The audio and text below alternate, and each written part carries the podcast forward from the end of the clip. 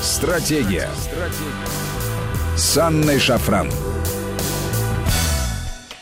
Добрый вечер, друзья. Это Вести ФМ в студии Анна Шафран. Сегодня с нами Алексей Королюк, сооснователь и генеральный директор крупнейшего доменного регистратора и хостинг-компании в России Reg.ru. Алексей, здравствуй. Добрый вечер. Друзья, я напомню вам наши контакты. СМС-портал короткий номер 5533, со слова «Вести» начинайте свои сообщения, и WhatsApp, Viber, плюс 7903 170 6363, сюда бесплатно можно писать. У нас, когда Алексей э, приходит, э, это означает, будут разговоры о будущем, которые не может не пугать отчасти, а порою даже сильно. И мы разбираем, что э, грядет и чего нам ждать. А может быть, бояться сильно не стоит, а может быть, наоборот, надо к чему-то подготовиться. Короче говоря, мы долго подбирались к теме сегодняшней, а звучит она так «Свобода выбора будущего». Какой же она будет? Тема, как всегда, многогранная.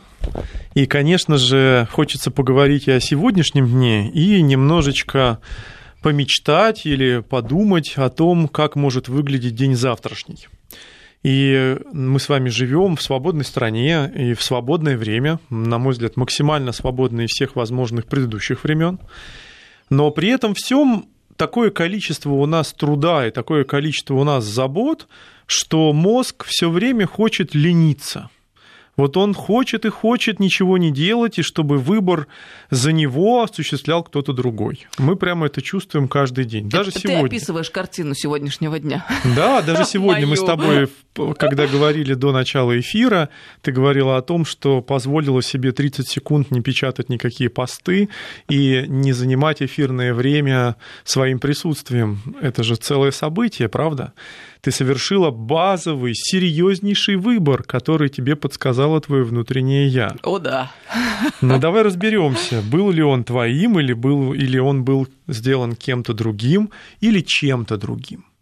Ну вот мне очень понравилась интереснейшая мысль о том, что мы выбираем и чем мы управляем. Вот погоду мы не выбираем и не управляем.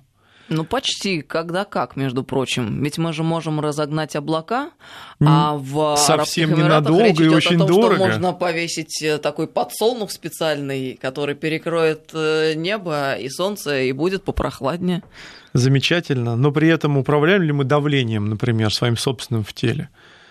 Или ну, желанием таблеток мы можем почесать что-нибудь или потереть какую-нибудь часть вот тела. Почесать это самое сложное, пожалуй. А самое сложное не регулируется. Те люди, которые так или иначе работают со своим сознанием, медитируют или используют подобные практики, они скажут, что сложнее всего просто на несколько секунд сконцентрироваться на том, что происходит с тобой в реальности. В эту секунду ощутить свои собственные ощущения прожить этот невероятный миг наедине с собой. О боже, как это сложно, как оказалось для обычного человека. Речь идет о мире новейших технологий. Абсолютно. И вот в этом самом мире новейших технологий, когда мы со всех сторон окружены тизерным мышлением, сжимающимся временем, нам все время нужно что-то сделать. Наш безумный смартфон и все контактеры электронного характера с нами все больше и больше взаимодействуют, не оставляя нам ни секунды на себя и ни секунды на то, чтобы делать какие-то размышления. Очень интересная статистика, я хочу поделиться с нашими слушателями. Статистика количества времени, которое проводит обычный усредненный человек в интернете ежедневно. Как оказалось, в мире в среднем проходит в интернете каждый человек 6 часов 42 минуты. Я верю. Это колоссальное время. При этом, чем беднее страна, тем большее количество времени проводит человек в интернете, замещая свое собственное «я» электронным. Например, Филиппины проводят более 10 часов каждый день. Россия, могу вам сказать, очень неплохом показателе. Она находится близкой к усредненному, близкому к США и другим развитым странам. Мы находимся в показателе около 6 часов, то есть близко к усредненному показателю по всему миру. Представь себе, что такое количество времени, как 10 часов, скажем, да, на Филиппинах или в Бразилии, мы не вылазим из интернета в том или ином виде. Понятно, что это бесшовный контур, мы входим в интернет и выходим уже настолько а, без проблем и просто, не соприкасаясь ни с какими сложностями, что и определить, в сети мы сейчас или не в сети, очень сложно. Наверное, какой-то стороной сейчас я тоже в сети, потому что за мной смотрят камеры, меня слышат радиослушатели и YouTube-слушатели, и, наверное, я какой-то частью в сети. Но в классическом измерении именно этого теста я не в сети, потому что если бы я взаимодействовал, потреблял информацию, не передавал, а потреблял, то тогда я попал бы в эту часть измерения. И это характеризует человека настолько точно, что об этом стоит задуматься. Что значит, если мы не имеем времени побыть с собой? Это означает, что в действительности, принимая те или иные решения, мы на что-то полагаемся, на какой-то, может быть, предыдущий выбор, который сделали мы или наши родители, или это просто некий принцип нашего менталитета, нации или места, где мы живем, и эта свобода выбора, она предрешена многими решениями, которые были сделаны до этого. Но остановиться и подумать, запустить ту самую контрольную функцию, за которую я бьюсь каждую передачу, чтобы мы с вами могли остановиться и подумать, мы ее не запускаем. Мы все время потребляем электронные взаимодействия. Еще одна цифра, которая очень важна для того, чтобы погрузиться нашим радиослушателям в проблематику. Всего, как вы знаете, население планеты 7,6 миллиарда, ну, плюс-минус, быстро рождаются новые. Но во всем мире уже на сегодня более 8 миллиардов интернет-устройств находится в сети интернет. Больше, чем людей на планете. А всего в интернете людей 4 миллиарда. Приблизительная пропорция 1 к 2. На одного человека приходится два устройства. И это те устройства, которыми мы пользуемся как люди. А если взять мир интернета вещей, то тогда такая, такой коэффициент 1 к 60 уже сегодня. На одного человека приходится 60 датчиков и систем, которые выходят в интернет вещей и взаимодействуют с нами при помощи огромного количества данных. Интересно, скажем мы, Действительно, так ведь получается, что интернет уже давным-давно не является средой, где существует человек. А как же мы в этой среде в таком случае можем ориентироваться? И вообще для чего мы там? Что мы делаем в сети?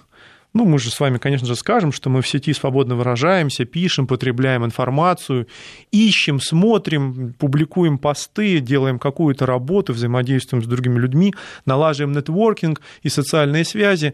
Да, да, конечно, скажу я. Но при этом Давайте разберемся, ведь интернет это идеальная система измерения, объективного измерения эффективности человека и того, что он знает, умеет и чем он пользуется в единицу времени. До появления интернета мы все были субъективными. Никто не мог объективно измерить, чем мы заняты, что мы умеем, какая у нас продуктивность какой у нас нетворкинг, сколько мы знаем людей, умеем ли мы с ними коммуницировать, нравимся мы людям или не нравимся. Всех этих метрик не было. Все, что мы могли использовать, это какие-то психологические модели, наложенные на опыт общения и социального взаимодействия. И все. Ну ни или какие-то условные эм, параметры, которые были разработаны той или иной компании, в которой человек работал. Социальные опросы, социальное взаимодействие, не более того. И вот базовое открытие, которое я хочу сегодня донести до всех наших слушателей, это то, что интернет – это объективная система измерений. Мы должны к этому привыкнуть, потому что то количество взаимодействий с сетью, которое мы совершаем каждую секунду, оставляя невидимый информационный след, оно безгранично, оно бесконечно. Мы открываем дверь, это записывается, мы перемещаемся внутри города, это записывается по точкам геолокации, мы пишем пост, фиксируется наше настроение, эмоция, все что угодно. Мы Я... хотим купить какую-то вещь, и сеть запоминает наши предпочтения и интересы. И таких вариантов миллиард. Я даже вам расскажу то, что меня сегодня удивило. Я э, перечитывал свои записи к передаче и в очередной раз подумал, ведь замечательно, что алгоритмы настолько хорошо нас знают, что даже, пожалуй, лучше, чем мы сами. Представьте себе простую задачу. Вы занимаетесь продажей очков или контактных линз, и вам нужно найти среди всего интернета людей, которые могли бы стать вашими покупателями. Сейчас существует огромное количество метрик, но вдруг вы понимаете, что существует механика назовем его искусственным интеллектом, да, конечно же, это работа с нейронными сетями, большими данными, когда достаточно проанализировать фотографии всех профилей социальной сети, доступных вам сейчас, на предмет наличия очков или специального фокусного расстояния зрачков, которые мы можем определить по фотографии, и мы с точностью можем определить, какой человек нуждается в коррекции зрения, а какой не нуждается. Очень простая задача для нейронной сети, скажу я вам – так представьте себе, с какой точностью это можно сделать. И ученые сделали и продали эти данные некоторым известнейшим компаниям, и эти известнейшие компании сейчас рекламируют все то, что можно назвать исправлением коррекции зрения – тем самым людям, которые попали на фотографии в свои профили с очками или с каким-то специфическим фокусным расстоянием между глаз. я вам скажу, это потрясающе, потому что система измерений и тут нас измерила, и тут подала объективные сведения о нас внутрь системы принятия решений. Давайте поговорим о том, что, собственно говоря, есть принятие системы решений, что такое свобода вообще, да? Свобода слова, да? свобода выбора, свобода перемещения. Все эти свободы так или иначе теперь соотносятся с интернетом напрямую. Ты не можешь ни написать, вернее, не выразить свободу слова без интернета, давай вот так скажем, да, ты не можешь переместиться, в большинстве своем обычный горожанин перемещается только при помощи интернета, или смотря расписание электричек. Ты имеешь в виду навигаторы? Навигаторы, расписание электричек, автобусов, такси, взаимодействие с каршерингом, кикшерингом и любыми другими системами перемещения, все то, что требуется нам для того, чтобы сделать правильный выбор – а как мы сейчас пойдем с тобой в гости, каким образом мы доедем в театр, каким путем мы поедем. И ты хочешь сказать, что в тот момент, когда мы пытаемся, как мы думаем, сделать какой-то выбор, нам эта система может предложить вариант, и этот вариант не обязательно может быть самым целесообразным, он может быть выгодным для кого-то извне, но не для нас. Об этом, в частности, речь идет. В частности, об этом. Но изначально в ДНК всех тех услуг, которыми мы пользуемся, в сети находится, конечно же, доброжелательная позиция клиента-ориентируемого характера, когда клиент всегда прав, и клиенту нужно дать самое лучшее. И ты уже сейчас, когда в легком диалоге внутри какой-то социальной сети вдруг написала о том, что давненько ты а, не видела какой-то монастырь или какой-то известное место в городе, и об этом подслушала эта социальная сеть или поисковая система, и вдруг, когда в следующий раз тебе нужно проехать а, по какому-то маршруту, совершенно случайно таксист или ты при помощи навигатора проедешь мимо того самого места и скажешь, как здорово, я так давно хотела это увидеть. И система откликнется тебе, круто, ей понравилось, она поставила лайк или ответила что-то в социальных сетях, у нее изменилось настроение, мы повлияли на этого человека. Как интересно. Но вместе с тем, это же ящик Пандоры, и мы понимаем, что речь может очень часто и в каком-то серьезном случае идти не о доброжелательной системе предложения услуг, а о той системе, которая может э, иметь целью управлять и заставлять человека делать то, что ей нужно. Вообще-то это очень такая опасная штука. Это э, э серьезный мощный инструмент э, для ну, я, не так серьезный мощный инструмент в деле э, осуществления разбирательств разного рода даже между государствами, до войны, короче говоря, если по-простому выражаться. Мне кажется, что ответом на вообще вопрос выбора и вопрос свободы является очень простое наблюдение нау... на людей из науки. Да? Мы набор биохимических реакций. И наш выбор – это, по сути дела, множество неизвестных, которые меняются каждую секунду и запускают различные реакции внутри нашей эндокринной системы, внутри нашего мозга. Мы не знаем, почему именно в эту секунду мы произносим именно это слово, или наша реакция соответствует тому или иному паттерну поведения. Ведь иногда ровно через секунду мы поступили бы совершенно по-другому. И наилучшее решение в любом разговоре является подождать 12 секунд на любую эмоцию, которая возникает у вас в момент, когда вам что-то сообщили, какую-то информацию или требуют от вас вопроса на чувствительную тему. В этот момент времени у нас запускается сумасшедшая биохимическая реакция, и мы делаем какой-то выбор. В этот момент нами могут манипулировать. Это может происходить в любой момент времени в сети интернет многократно, тысячи раз в час. Это нормальное явление для человека. Давайте посмотрим немножко на цифры.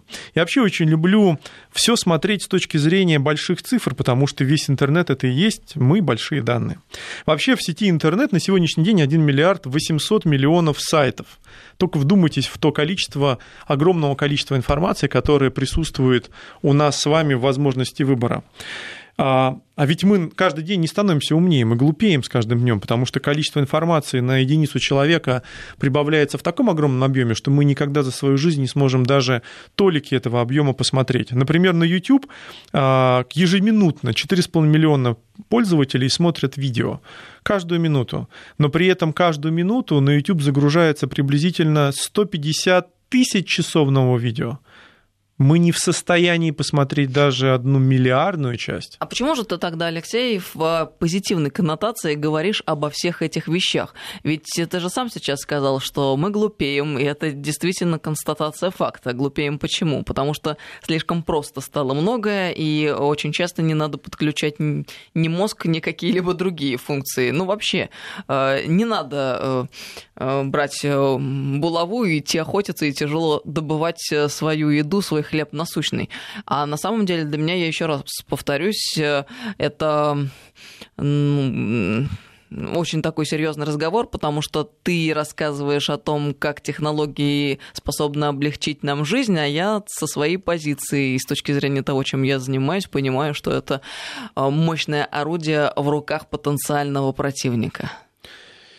Дело в том, что если бы ты меня спросила, почему я радуюсь, вот ты меня спрашиваешь это в какой-то форме, а я тебе отвечу. Мне кажется, что для многих людей, представителей человечества, это возможность уделить большее количество времени, сконцентрироваться на гораздо более важных вещах. А какие более важные более вещи? Более важные вещи – это новое открытие. Нельзя оставаться в неизвестности, неизведанности тогда, когда вокруг тебя еще огромное количество вещей, которые не найдены, не открыты, никаким образом не раскрыты для человечества, и они являются тем самым маяком, на который идет большинство людей из науки, людей, которые пропагандируют технократические изменения, и я среди них. Мне очень интересно найти новые варианты решения, может быть, даже простейших вопросов. Например, как выбрать вторую половину, или какую книжку почитать сегодня вечером, или даже каким образом нескольким друзьям, собравшись вместе в одной комнате, выбрать фильм из миллиона фильмов, которые представлены сейчас в библиотеке любого из наших контент-провайдеров. Ой, мы тут с тобой вообще на противоположных полюсах находимся, потому что если рассуждать такими категориями, я-то убеждена, мы давным-давно э, погрузились в такой процесс регресса, из которого выбраться уже не в состоянии, потому что э, не быть способным выбрать себе пару или не быть способным принять решение, какой фильм посмотреть, на самом деле такой серьезный признак э, деградации того, что с тобой и с человечеством, с цивилизацией что-то не то происходит. Это уже происходит, Аня, начало происходить еще за много времени до того, как появился интернет, и тем более появились эффективные алгоритмы. Количество разводов во всем мире, ты знаешь, постоянно увеличивается, и это становится не просто нормой, а таким бушующим океаном. И в этот момент времени люди из науки, если хочешь, из интернета, приходят и говорят, наверное, в момент своего выбора тот или иной человек совершает ошибку. Давайте поможем. И начинают помогать выбирать более точно. И ведь выбор на самом Нет, деле Алексей, колоссален. Я прошу прощения, совершенно не так. Люди разводятся именно ввиду того, что э, ввиду наличия новейших технологий увеличилось кратно количество ереси, которое внедряется в головы людям бедным, и которые на это ведутся, и, к сожалению, уже не могут остановить этот процесс. Куча всякой ерунды, начиная там от прав меньшинств, ЛГБТ и заканчивая чем угодно, там необходимостью э, дать разрешение усыновлять детей детей однополым парам и так далее, это все признак дичайшего регресса. И это странно даже вообще мыслить такими категориями, которые ты предлагаешь. Для меня это чудовищно звучит. Дело в том, что это уже другой алгоритм, который убирает ересь. И представь себе, например, такой пример. Во всем мире каждую минуту отправляется 190 миллионов имейлов. Это колоссальная цифра. Но при помощи спам-фильтров до адресатов ежеминутно добирается всего одна сороковая часть из этой цифры. Представь себе, что если бы у нас не было сейчас эффективных спам-фильтров, и мы вернулись в 2000-е, когда мы утопали в спаме, я помню это время, у нас не было эффективных алгоритмов, которые нас спасали от этого мы, конечно же, получали совершенно другой результат. Сейчас по всему городу висят билборды «Заблокируй спам-звонки». Ты видела, наверное. Это тоже новые технологии, которые пришли продвинутым пользователям около года назад, когда появились специальные системы-блокираторы звонков от спамеров и определителей звонящего номера. А сейчас это распространилось массово в массовый сегмент на уровне операторов. Это тоже алгоритмы, которые спасают Хорошо, нас. Хорошо, ну давай возьмем конкретный пример. Вот ты сказал, много людей разводятся, и какая радость, что есть специальный алгоритм, который позволит тебе подобрать правильно пару. Но я тут же как начинаю мыслить? А если этот самый алгоритм, за которым стоит очень умный дяденька со своими целями, начнет э, предлагать определенный тип людей, скажем, с белой э, кожей, белыми волосами, голубыми глазами, а и намеренно установит алгоритм таким образом, что, скажем, людей с желтым цветом кожи или с черным, он будет отфильтровывать и э, поставит задачу э, на свалку истории их всех отправить. Ведь это очень возможно, учитывая все то, что ты говоришь. И я не вижу никаких э, механизмов, которые могли бы запретить этому человеку это сделать. Потому что э, либо это глобальная такая общемировая задача, а мы понимаем, в таких масштабах договориться невозможно, э, ну, либо никак. На самом деле это отрегулировать уже нельзя. Мне кажется, что отрегулировать можно все, что угодно, и давай разберемся в вопросе, что количество людей, конечно же, прирастает, и это очень хорошо, но и количество поиска в системе интернет тоже увеличивается. Каждую секунду Google обрабатывает 9 миллионов запросов.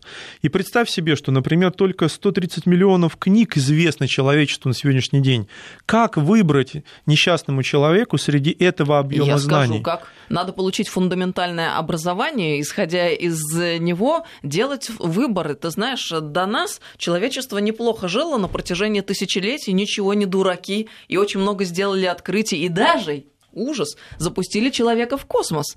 Они это сделали, как, осуществляя свой собственный выбор, э, что читать, а что не читать, что поставить на потом. Ну реально, разве Мне не кажется, так? что мы должны поговорить после нашего перерыва о самом важном элементе свободы черных списках и цензуре? Это самый важный вопрос, потому что ты сейчас сказала о белом списке. Это изначально закрытый список тех вещей, которые ты должен прочитать, находясь в классическом образовании и в опыте предыдущих ретроспектив. Но это а большой я философский том, вопрос. А нужно ли иметь тот список черный, то есть в доступе? А я Может говорю быть, о том, благо? что все должно быть открыто, Нет, и только вот некоторые вещи должны быть от тебя закрыты черным списком. Э, продолжим беседу через несколько минут. С нами Алексей Королюк, э, сооснователь и генеральный директор э, крупнейшего доменного регистратора и хостинг-провайдера Регру. 5533 Вести СМС-портал и WhatsApp Viber плюс 7903 176 363. Стратегия. Стратегия. С Анной Шафран. У нас тут споры не утихают даже во время паузы. С нами Алексей Королюк, сооснователь и генеральный директор компании Регру, 5533 Вести СМС-портал и WhatsApp Viber, плюс 7903 170 6363. Сюда бесплатно можно писать. Мы, конечно, на абсолютно противоположных полюсах находимся с Алексеем, но я в данном случае э, думаю, хорошо, что Алексей излагает вот такую вот картину мира, потому что мы должны, друзья, понимать, с чем мы имеем дело и какие риски э, существуют и какие вызовы а, мы имеем а, вот перед собой, и, в общем, как надо действовать, э, с этим тоже надо разобраться. На самом-то деле, а, ты понимаешь, Алексей, что мы вполне можем уступить контроль над нашей жизнью технологиям, и особенно таким сложным технологиям, которые едва можем понять даже сейчас. И процесс этот, который, что страшно, ускоряется с каждым годом. И масштабный переход этот э, собственно, только начался, но и мы только начали э, замечать его последствия. А что будет дальше, когда в геометрической прогрессии, как ты говоришь, все это только увеличивается и увеличивается? Очень большие риски. Вот э, я очень насторожилась, услышав э, твой рассказ. Мечта ФБ, э, там, э, спецслужб э, западных стран, которые против нас борются, ФБР и прочие, прочие, прочие структуры, которые Неважно, чья это мечта, возможность важно то, что об этом полностью умами, мечтают сознанием. все люди. Все люди хотели бы жить счастливо, каждый в своем понимании, как можно дольше, каждый по-своему и что самое важное, максимально, максимально с большим количеством удовольствия. Совершенно верно. А в том, вопрос в том, в чем заключается это счастье. Мы же понимаем с тобой, что счастье, оно может быть очень примитивным. Как любит говорить старший коллега мой, Владимир Соловьев, дал таблетку, химию принял человек, и он счастлив. У него минимальные потребности. Ему надо загрузиться какой-то э, фигней, э, даже не едой настоящей, а какой-то сфабрикованной э, химией тоже. Ему нужно надеть на голову шлем, погрузиться погрузиться в виртуальный мир, принять таблетку, и все, он будет счастлив. Это ли есть та самая счастливая жизнь, которую в идеале должно жить человечество. Нет, конечно, но ведь в итоге все э, стремится вот именно к этой картине мира. Ань, ну мы для этого здесь с тобой сидим, для того, чтобы хотя бы какая-то часть аудитории услышала и смогла правильным образом выбрать правильную таблетку распознать те или иные алгоритмы, увидеть, как они взаимодействуют с их жизнью и, может быть, что-то подкорректировать. В этом и есть задача, которую я для себя несу каждый раз, приходя к тебе в гости. И давай поговорим о том, с чего мы с тобой начали а, э, разговор между частями о цензуре. Вот когда мы говорим слово цензура, на самом деле есть премодерация и постмодерация. Это два базовых принципа, которые так или иначе исповедуются в сети интернет для определения цензурных каких-то элементов. Ну вот, насколько я знаю историю и ее чувствую, то где-то до XVI века мы жили в мире премодерации потому что все было замодерировано канонами, устоями, требованиями монархов. А где-то с XVII века многое открылось. И то развитие человечества, которое мы сейчас имеем, тот невероятный технологический скачок, это как раз последствия постмодерации, когда все разрешено, но кое-что запрещается по факту не очень правильного использования. Я как раз сторонник именно такого подхода, потому что этот подход является основой больших данных, когда изначально любое поведение является нормальным, и только отклонение от нормы является флуктацией, которая требует детального разбирательства. Точно так же мы относимся к любым снимкам раковых опухолей или любых других медицинских исследований, когда есть норма и есть отклонение. Это касается и движения человека внутри толпы, есть норма и отклонение, а раз он отклонился от движения толпы, то что-то с ним не так, нужно присмотреться. Может быть, ему плохо, а может быть, он нехороший человек. И это тоже математический принцип. Я исповедую именно его, потому что в таком случае количество открытий полезных, более того, тех, которые уравновешивают разные типы открытий, есть плохие, безусловно, а есть хорошие. И даже а, известнейшее нам открытие в виде обнаружения ядерного оружия, создания ядерного оружия, оно же и плохое, и хорошее одновременно, потому что в какой-то момент времени, безусловно, гибли люди от применения этого оружия, но при этом сколько миллионов жизней было сохранено, потому что оно появилось. Вопрос, как к этому относиться.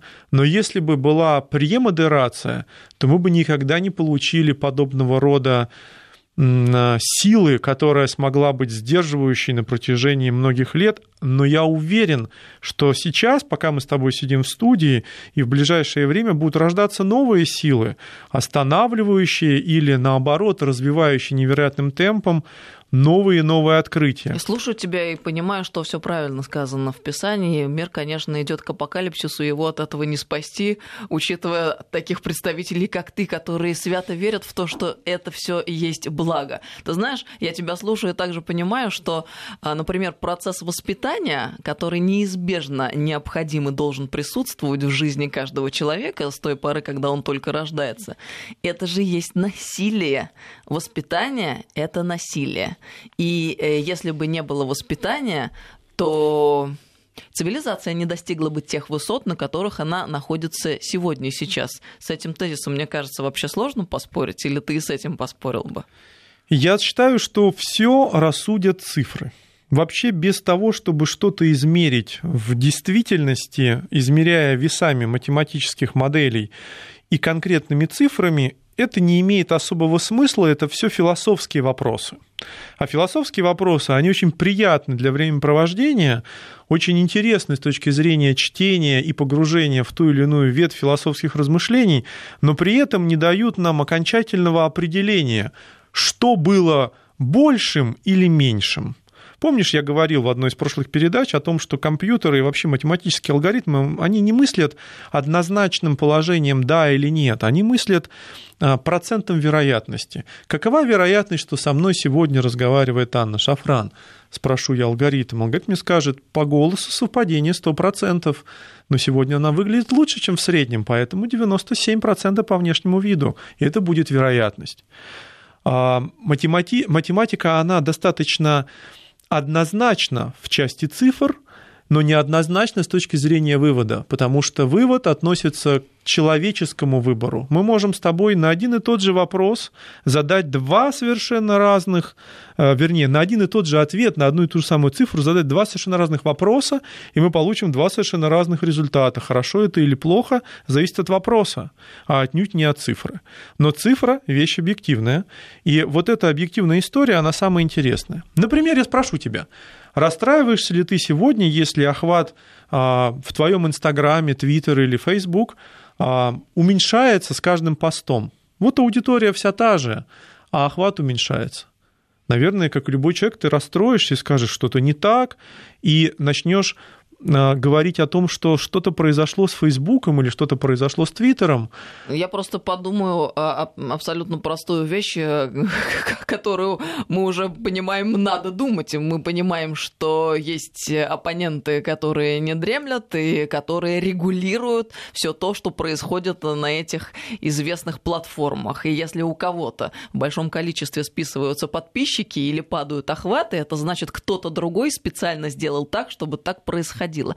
Алексей, ну правда, это так есть. И если мы работаем с информацией и в СМИ, то мы не можем этого не знать. Это объективные факты. Но те люди, которые соприкасались. В ДНК интернета изначально заложена многогранность и множество решений одновременно. Не существует однозначного ответа ни на один вопрос. Потому что, с одной стороны, в какой-то степени, конечно же, влияет то, что ты сказала.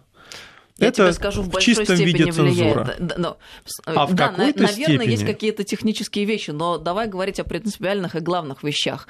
А, что такое Facebook сегодня в России? Facebook это абсолютный инструмент влияния, и а, это тот инструмент, который проводит а, определенную политику своих владельцев, аффилированных с ними структур и на самом деле государства, в котором а, живет и действует тот человек, который Фейсбуком владеет. Именно в этой связи огромное количество аккаунтов, скажем, российских граждан, а, которые имеют позицию отличную от позиции там, Цукерберга или американских политиков, банятся. И это объективный факт.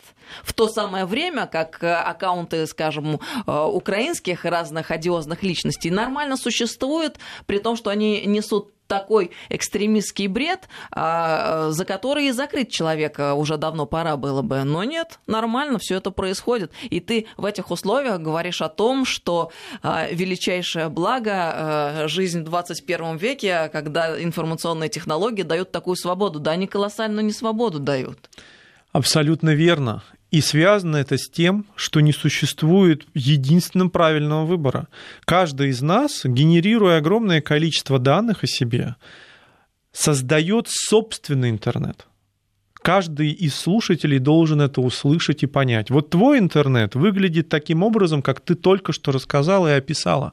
Это твой личный интернет, твой личный Facebook твой корпускул внутри твоего внутреннего я. Тебе попадаются определенные фильмы, определенные люди, определенная музыка, тебе подсказывают определенные товары, цвет определенных вещей и даже специфические какие-то вещи, которые ты ищешь в интернете, вдруг начинают проявляться. Это все свойство алгоритмов. Ты каждый день соприкасаешься с тысячами алгоритмов, которые хотят сделать твой мир чуточку лучше, но ты всецело душой сопротивляешься и говоришь, нет, я хочу другого, я хочу познать реальный интернет, я хочу видеть его тем, которым он был создан людьми, да в, в котором 1 миллиард 700 миллионов тысяч сайтов. Реального интернета.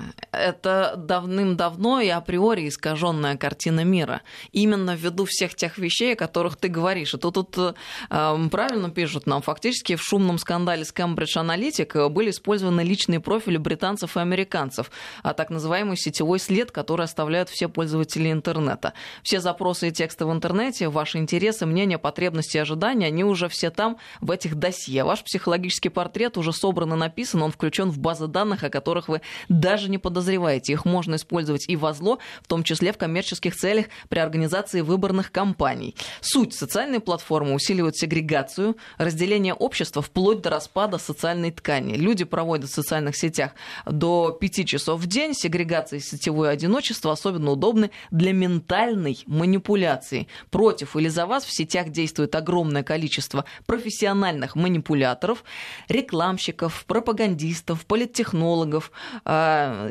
нередко и просто преступников. Но это же так есть. И это все на самом деле вытекает из всего того, о чем ты говоришь. Я не, боже упаси, я не говорю, что это все радикально плохо. Да, безусловно, когда-то и в каких-то случаях действительно а, нам все эти инструменты помогают тогда, когда мы нуждаемся в каких-то элементарных вещах, там доехать из пункта А в пункт Б и так далее. Но глобально, если государственно мыслить, надо понимать, что это все вот об этом.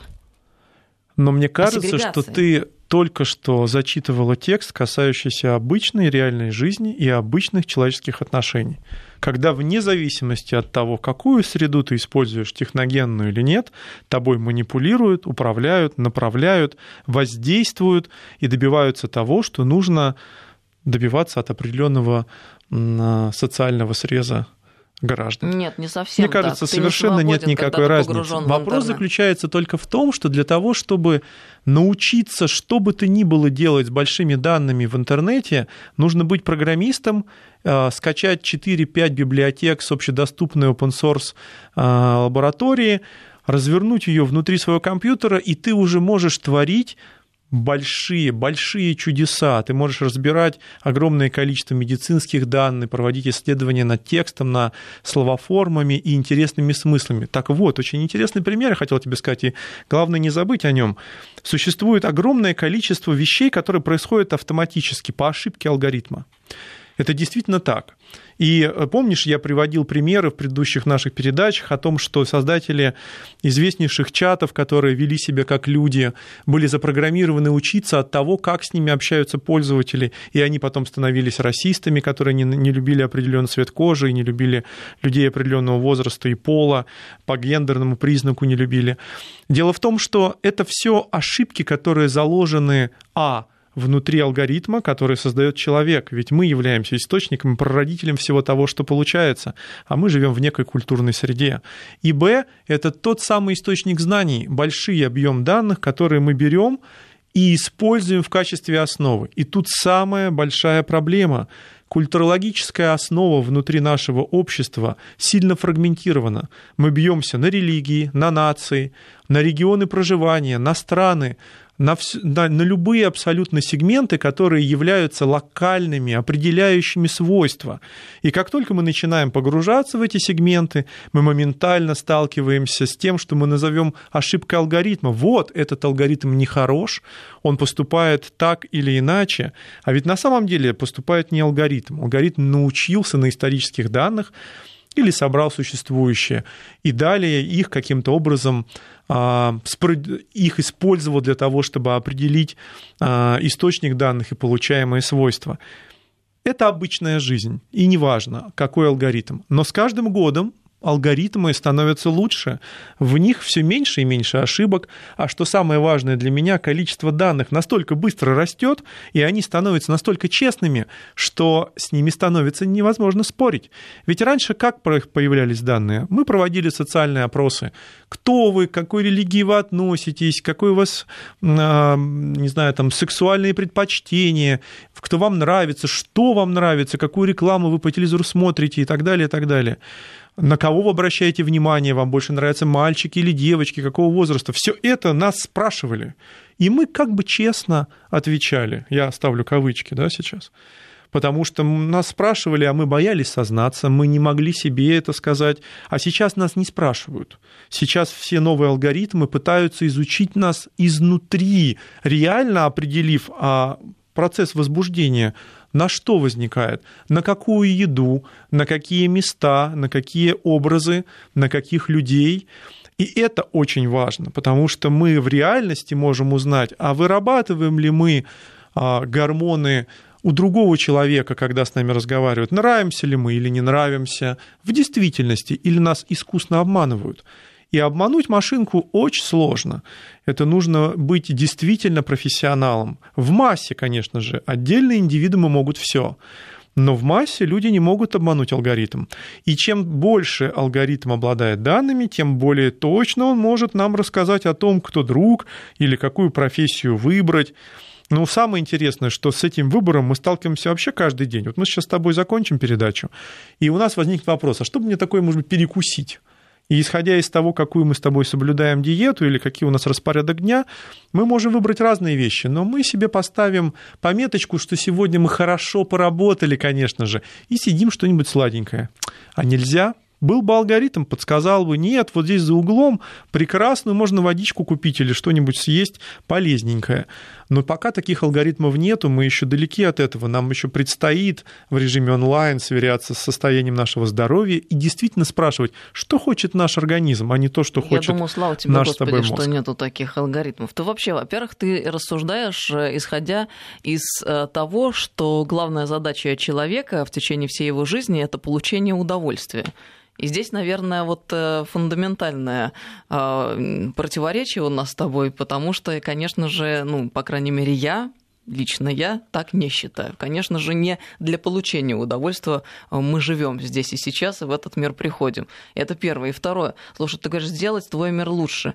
А, точно ли э, мир лучше становится для человека? Может быть, он для манипуляторов становится лучше? И для тех, кто пытается втюхать все то, что они производят, мир становится лучше. И уж, конечно, мир становится лучше тем, кто владеет всеми этими технологиями а, радикальные, у кого существуют кнопки от всего от этого. Для них, конечно же, этот мир становится лучше. Почему? Потому что он становится абсолютно и полностью управляемым.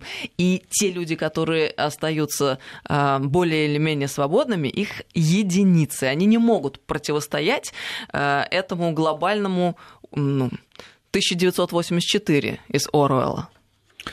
Дело в том, что те самые единицы, они были свободными и тысячу лет назад, и 50, и сейчас. Нет, закабаление процент, сегодня оно процент просто свободных э, людей невероятных космических не меняется. достигло. Но меняется подход к определению свободы. И вот как раз это является основным а, определением, которое мы должны для себя принять. Раньше а, мы считали, что в действительности каждый из нас принимает те или иные решения. Но сейчас наука считает, что есть рациональная часть мозга, которая пытается осознать, а есть а, иррациональная, эмоциональная часть, которая пытается получить удовольствие или достичь какого-то желания. Желание тоже удовольствие своего рода при достижении, конечно же. И это постоянная борьба. И эта борьба формирует сознание отдельно взятого индивидуума. Не существует уни- универсальной формулы. Да? У кого-то свое сознание, у кого-то свое. И это уникальное сочетание нейронных сетей в каждом отдельно взятом мозгу. Более того, в каждом отдельно взятом моменте. И сейчас ты можешь мне ответить одним текстом, а ровно через минуту ты ответишь мне другим текстом. У тебя совершенно разное состояние сознания в зависимости от того, в какой ты находишься среде. И наука Нет, это доказала, знаешь, это абсолютно и понятно. убеждения, они всегда остаются неизменными, если говорить о фундаментальных принципах и фундаментальных убеждениях. А та картина, которую ты предлагаешь, она как раз-таки не предполагает людей вот с такими вот принципами фундаментальными. И ты, вот мне кажется, ты не понимаешь главное главной вещи здесь. Ведь э, тот мир, в котором такие люди существуют, он не предполагает наличие государств даже, потому что государство не может существовать, и страна, и нация, и цивилизация, если она состоит сплошь из таких людей, чья цель — это удовлетворение собственных желаний, потребностей и получение удовольствия. На самом деле это очень глубокая вещь. Как сложно говорить о том, что ты не разделяешь, да, Дело в том, что ты не разделяешь позицию, что жизнь это а, череда событий, которые должны приносить удовольствие для человека. А я считаю, что в общем объеме это именно так. Но давай вернемся к тому, что по сути дела и государство, и любые свойства социума это новация. У нас каждый раз новационная форма государства с точки зрения восприятия. В каждый момент времени ты скажешь устои и остальные вещи, они все модернизируются. Это, это, это эволюционно. Это, например, ты имеешь в виду? Я, даже прям... Я имею в виду то, что терминологически, если ты спросила человека тысячу лет назад относительно да. того, как он воспринимает свое государство, он бы тебе ответил совершенно другое, а тебя вот чем мы ответим с тобой сегодня. заявляю, и тысячу лет назад, по сути дела, государственное устройство, оно было примерно таким, каким есть сегодня, и принципы взаимоотношений людей и выстраивания этих отношений, они были теми же, что и сегодня. Точно так же, как почему греческая трагедия, она актуальна во все времена, потому что она базовые, понимаешь, освещает э, э, принципы существования человека, э, базовые отношения, про любовь, про ненависть и так далее. Это не меняется никогда все то, что ты боишься и говоришь о том, что алгоритмы это плохо, я тебе скажу, что это происходит ровно потому, что часть алгоритмов, которые ты уже приняла, они являются для тебя абсолютно обыденностью, и ты говоришь, нет-нет, это уже норма. А то, что выходит за грани нормы и за грани того, что является обыденным, ты называешь а, каким-то недостойным или ненужным. Мне кажется, что просто будет меняться нормы и будет меняться время, и мы с тобой еще об этом поговорим. Есть мыслитель такой, Мишель Ажье, он сказал, после глобализации капиталов, товаров и образов наступила пора глобализации людской массы. И вот это, конечно, страшно. Но спасибо тебе, что ты дал э, такой э, момент для переосмысления действительности, это важно. Алексей Королюк был с нами в этом часе, мы перебрали все время, прощаемся, до новых Спасибо. встреч, всего доброго.